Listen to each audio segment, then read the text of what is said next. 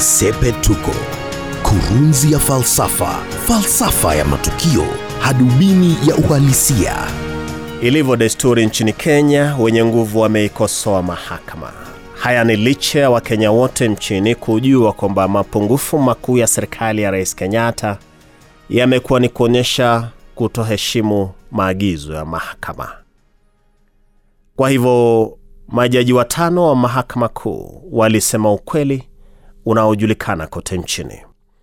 Ukosefu wa heshima kwa taratibu za kisheria umo katika serikali ya Rais Kenyatta.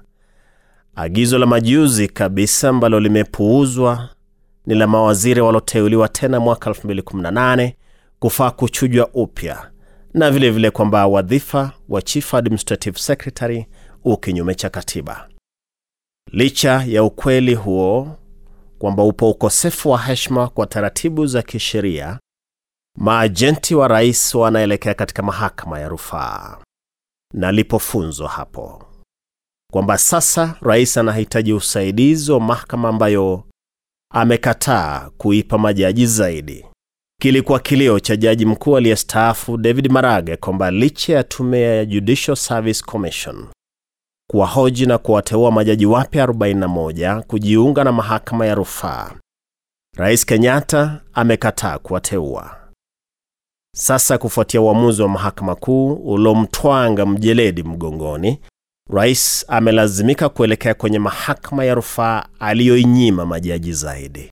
Ndiyo tuulize sasa, atasaidiwa vipi na hali koti hiyo ina upungufu wa majaji?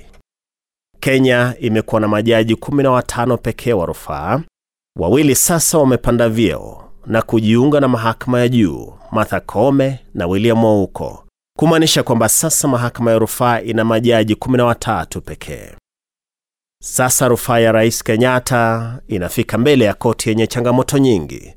Ndio tuulize, mbona hakuelewa mapema kwamba kila mtu akiwemo yeye huhitaji usaidizi wa mahakama? Hebu niseme hivi, tutoe kauli yetu kuhusu kile muhimu kwanza, kwamba uamuzi wa Alhamisi kuhusu BBI uliendana na msimamo wa Sepetuko. Wakati ubishi ulianza katika bunge la taifa na seneti kuhusu iwapo taasisi hizo zilikuwa na mamlaka au idhini ya kurekebisha mswada wa BBI, Sepetuko ilisema kazi ya BBI haikuwa imetokana na msukumo wa raia. Ilikuwa kazi iliyotokana na msukumo wa Rais Kenyatta na ndugu yake siku hizi Raila Odinga baba. Alhamisi mahakama kuu imetaja hilo kwamba BBI haikutokana na msukumo wa raia wa Kenya, haikuwa a popular initiative kuambatana na kifungu cha 257 cha katiba ya sasa. Ilikuwa imetokana na msukumo wa wakubwa, na hata namna ambavyo wakubwa hao wamepokea uamuzi wa mahakama, unaona kwamba ni ukweli. BBI ni wazo lao ambalo wamewashinikiza Wakenya kulipokea kwa mikono miwili.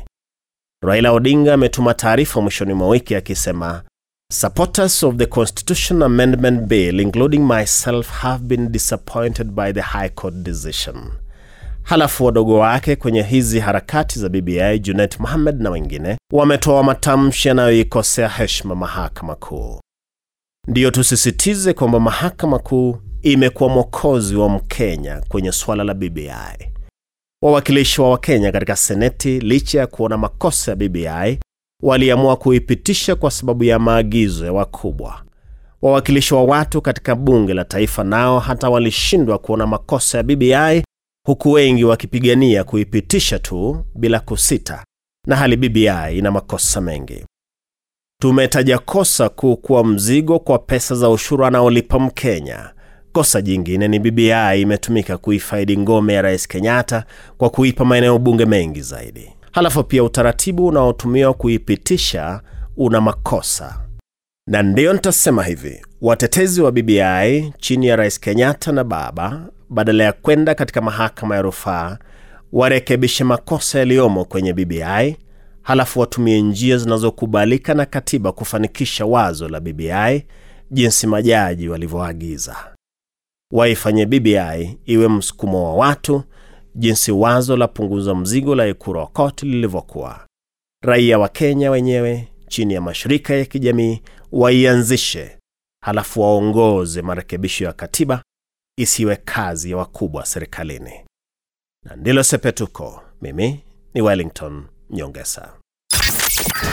Sepetuko, kurunzi ya falsafa, falsafa ya matukio, hadubini ya uhalisia.